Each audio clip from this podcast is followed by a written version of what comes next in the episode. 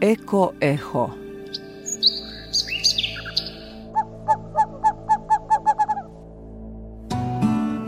Zvuk prirode na talasima BH Radija 1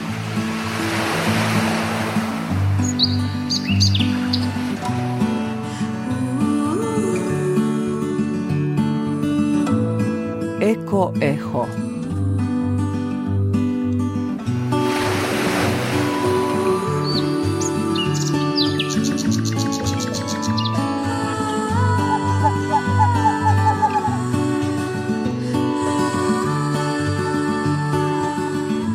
Partner emisije Fondacija Friedrich Ebert u Bosni i Hercegovini.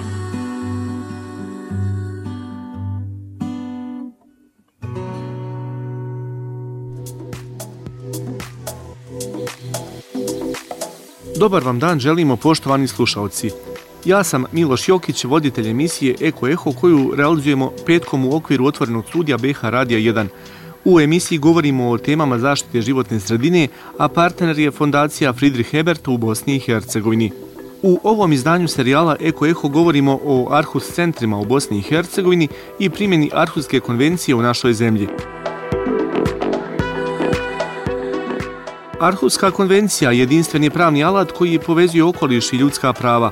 Usvojena je u danskom gradu Arhusu u junu 1998. godine sa ciljem da doprinese zaštiti prava svake osobe sadašnjih i budućih generacija na život u okruženju koji je adekvatno njegovom ili njenom zdravlju i dobrobiti. Bosna i Hercegovina postala je potpisnica konvencije 2008. godine što je predstavljalo važan korak naprijed za upravljanje okolišem u našoj zemlji.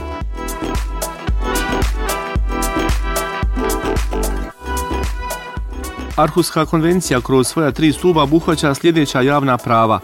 Pravo na informaciju o okolišu, pravo na aktivno učestvovanje u procesima donošenja odluka koji će vjerovatno imati uticaja na okoliš i pravo na pristup pravosuđu.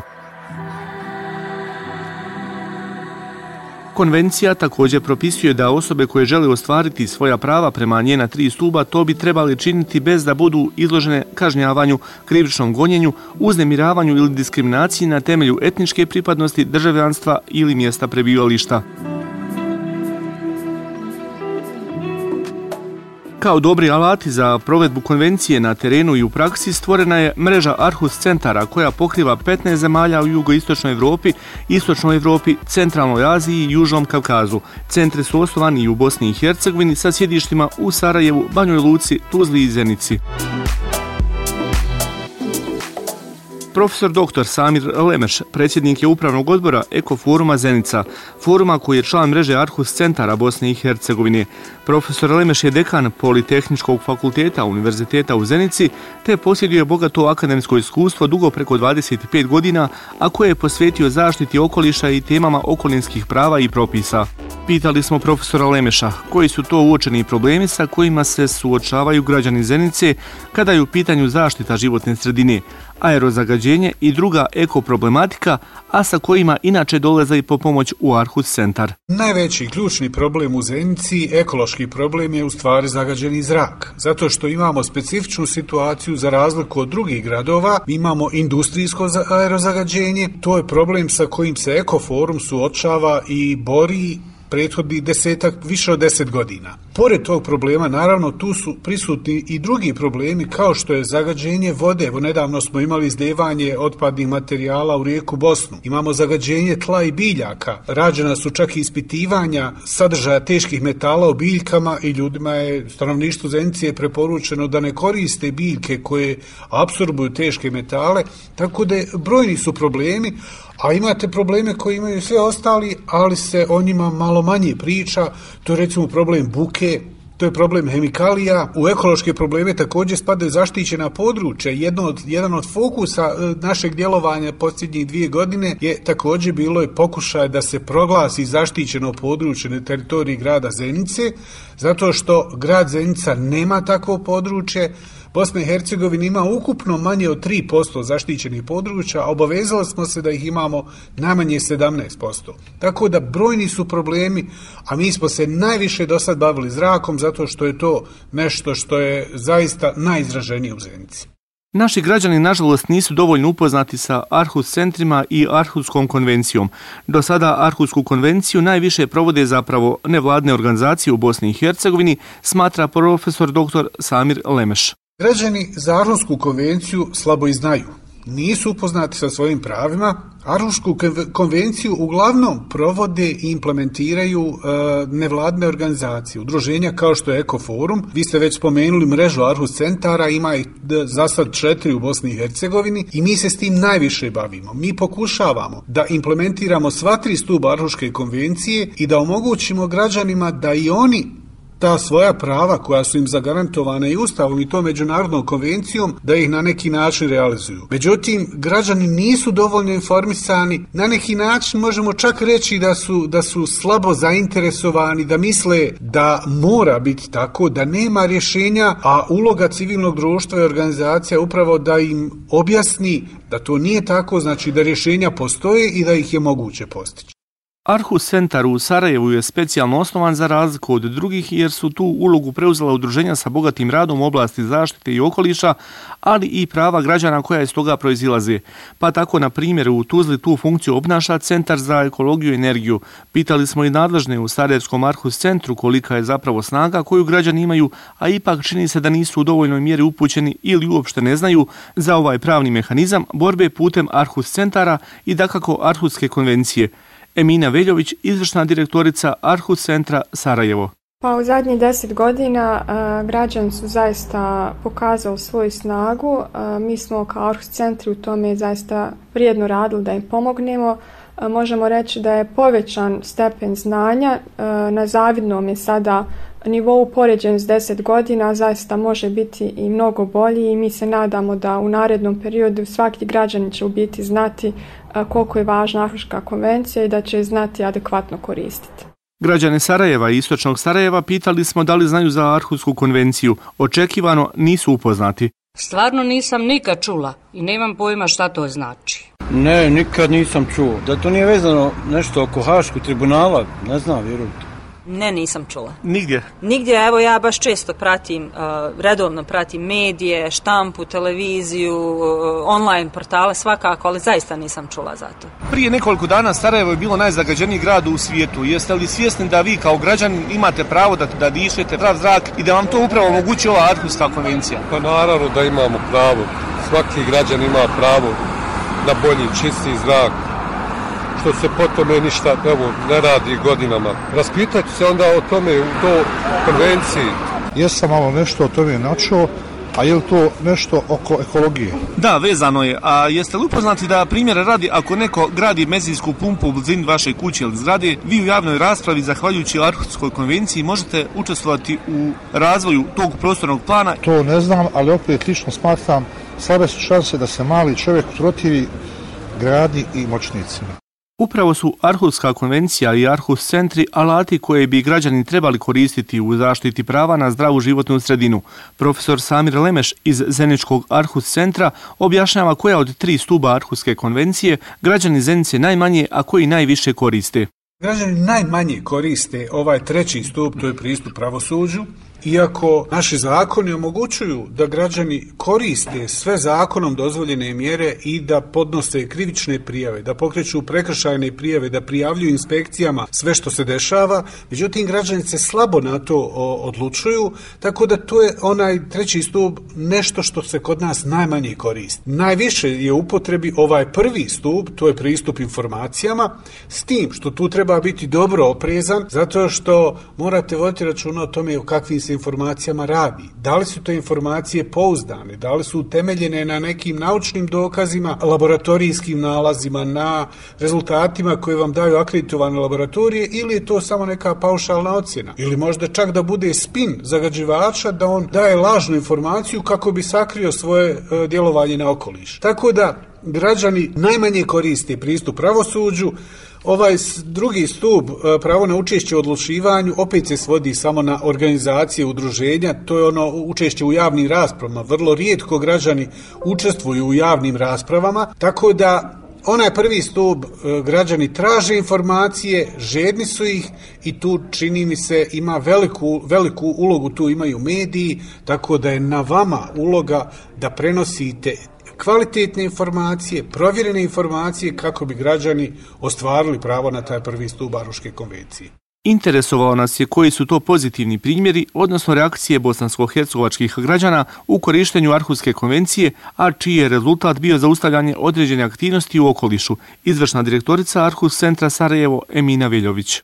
Ima zaista dosta primjera, pogotovo u odnosu na borbu protiv malih hidroelektrana koja je aktuelna zadnjih par godina. Imamo e, primjere hrabrije žene Krušice, e, imamo primjere hrabrih klišana koji žive uz rijeku Neretvicu. On su faktički zaustavili izgradnju 17 malih hidroelektrana. Imamo primjer mladih aktivistkinja u istočnom Sarajevu koji su zaustavili izgradnju druge male hidroelektrane Slapi, tako da zaista uz pomoć Arhuške konvencije i drugih zakonskih mehanizama građani koji su uporni i odvažni mogu zaustaviti štetni projekte. Ređip Skomorac, pravni savjetnik Banja Lučkog Arhus centra, koji je u suštini centar za životnu sredinu, pojašnjava nam pravnu stranu konvencije, odnosno pristup njenom trećem stubu pravosuđu. Navodi da kod nas još nije zaživjelo, a daje nam dva pozitivna primjera iz Srbije i Holandije. Kada pričamo o Arhuškoj konvenciji, primjenjuje se kao supranacionalno pravo, to je pravo koje ima primat na domaćim zakonodavstvom. Samim time ona se odnosi dakle, na sve one e, procese odlučivanja ovaj, nadležnih organa u sektoru e, zaštite životne sredine, odnosno onim sektorima koji mogu da utiču na životnu sredinu. U našem radu za sada to je najčešće bilo povezano sa energetskim e, politikama i politikama dodele koncesije raznim javnim dobrima, mali hidroelektrane, termoelektrane, raspolaganje drugim dobrima i i tako dalje, gdje smo došli do prosto e, saznanja da je vrlo malo ovaj, konvencija implementirana od najnižih nivova, tako i ovih državnih, iz razloga vjerojatno što nema dovoljno spoznaje o obavezi ove konvencije, prije svega, ali zbog e, manjka e, znanja o tehničkim aspektima ove konvencije. Možemo da kažemo da poredjeći sa drugim državama u zapadnoj Evropi, možemo da kažemo da dosta odstupamo zato što primarno ovaj treći stup Baruške konvencije to je e, pristup pravosuđu. Mislimo da je tek u začetku u Bosni i Hercegovini, odnosno da čak i nema adekvatne sudske prakse u tom pogledu, dok ne recimo udruženja građana koje su jednako pravna lica kao što smo i mi u Bosni i Hercegovini, koriste svoje pravo učešća u smislu pokretanja građanskih parnica protiv određenih zagađivača. To se kod nas još uvijek nije desilo. To je, na primjer, slučaj e, udruženja građana Friends of the Earth u Holandiji, koja je utužila u, znači, u civilnom e, postupku velikog zagađivača, presuđača naftnih derivata Shell i samim time izdestovali su jedno od prvih presuda takozvanih jel, ekološki tužbi koje su ovaj, rezultovale e, presudama nadležnih sudova u Holandiji koji je stao na stranu zaštite životne sredine. Da je obavezao tu kompaniju da svoje emisije znatno znači radikalno smanji u narednom periodu i sad takva presuda je obavezujuća za ovaj tog zagađivača, ali isto tako je vrlo dobar i jako bitan presedan za sve ostale postupke koji bi mogli da se pojave i koji bi trebali svakako da se pojave ne samo u toj zemlji nego i širom e, Evrope, odnosno u svim potpisnicama ove konvencije. Kod nas trenutno nema takvih tužbi, ali ja bih recimo spomenuo i tužbu kolega u Srbiji, e, konkretno govorimo o organizaciji RERI, koja je uspjela da izvestuje isto tako presudu u korist zaštite životne sredine, odnosno zdravlja građana, u postupku koji su pokrenuli prije dvije godine, ako se ne varam, protiv elektroprivrede Republike Srbije zbog uh, drastičnog zagađenja u proteklom periodu i sud je u konačnici odlučio ovaj, da obaveže e, elektroprivredu Republike Srbije da iz određenih postrojenja termoenergetskih se drastično smanji uh, zagađenje, odnosno emisija superdioksida i ostalih polutanata uh, u narednom periodu. U protivnom, ako se to ne desi, onda je to preduzeće obavezno da plaća finansijski penale ovaj, u određenom određenom vremenu. U tom pogledu pokušaćemo da i praksu kolega koji su tu u nabližem okruženju koristimo također i u kontekstu zaštite životne sredine u Bosni i Hercegovini i u narednom periodu ćemo pokušati da implementiramo i ovaj treći stub pored ostala dva stuba koja donekle pokazuju pomake, a međutim naravno može još puno veći nivo e, implementacije da se dosigne. Da bi građani mogli koristiti Arhusku konvenciju u punom kapacitetu, potrebno je više raditi na edukaciji sudija i pravnika i njihovim profiliranjem za okolišno pravo, navodi Ređib Skomorac, pravni savjetnik Banjalučkog Arhus centra. Preporuke bi bile za nadležne organe da centri za edukaciju sudija tužilaca ovaj, e, implementiraju u svoje kurikulume, tako reći, e, ekološko pravo, odnosno pravo zaštite životne sredine, kako bi se dakle postojeći kapaciteti pravosuđe iskoristili u najboljem mogućem obliku za građane mi donekle uh, smo svjesni da postoje ograničenja ovaj, kapaciteta za takvim nečim, ali evo tu smo i, i, i mi iz udruženja građana, odnosno mreže Arhus centara u Bosni i Hercegovini da eventualno doprinesemo takvom jednom programu, kako za sudje, tako i tužioce, da ako ništa uh, tužbe koje na udruženja građana podnose protiv određenih upravnih akata, bez obzira s kojeg entiteta dolazili, da sudovi moraju da razmotri takve tužbe i da ne smije da se desi slučaj da sud odbacuje tužbu iz prostog razloga što udruženje građana se ne nalazi na lokaciji na kojoj je projekat planiran, znači e, dolazi do uslovljavanja lokacijskog e, ovaj, aktivne legitimacije udruženja što je apsolutno povreda Aruške konvencije. I već imamo neke predmete gdje smo iskomunicirali sa komitetom za implementaciju ove konvencije gdje je ovaj, u žalbi protiv Bosne i Hercegovine odlučeno u našu korist. Određeni sudovi su bili u obavezi da ponovo razmotre ovaj, tužbe koje su podnijeli udružene građane.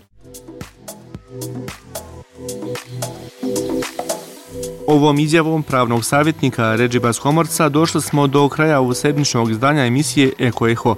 Nadamo se, poštovani slušalci, da smo vas zainteresovali za Arhusku konvenciju, putem koje vi kao građani imate pravo tražiti zdrav i kvalitetan okoliš u kojem živite. I ovu emisiju realizovali smo u partnerstvu sa fondacijom Friedrich Ebert u Bosni i Hercegovini. Ponovo smo sa vama za sedam dana. Urednica Sanela Habeš. U proteklim minutama kroz emisiju Eko Eho vodio vas je Miloš Jokić. Snimatelj tona Boris Pavlović.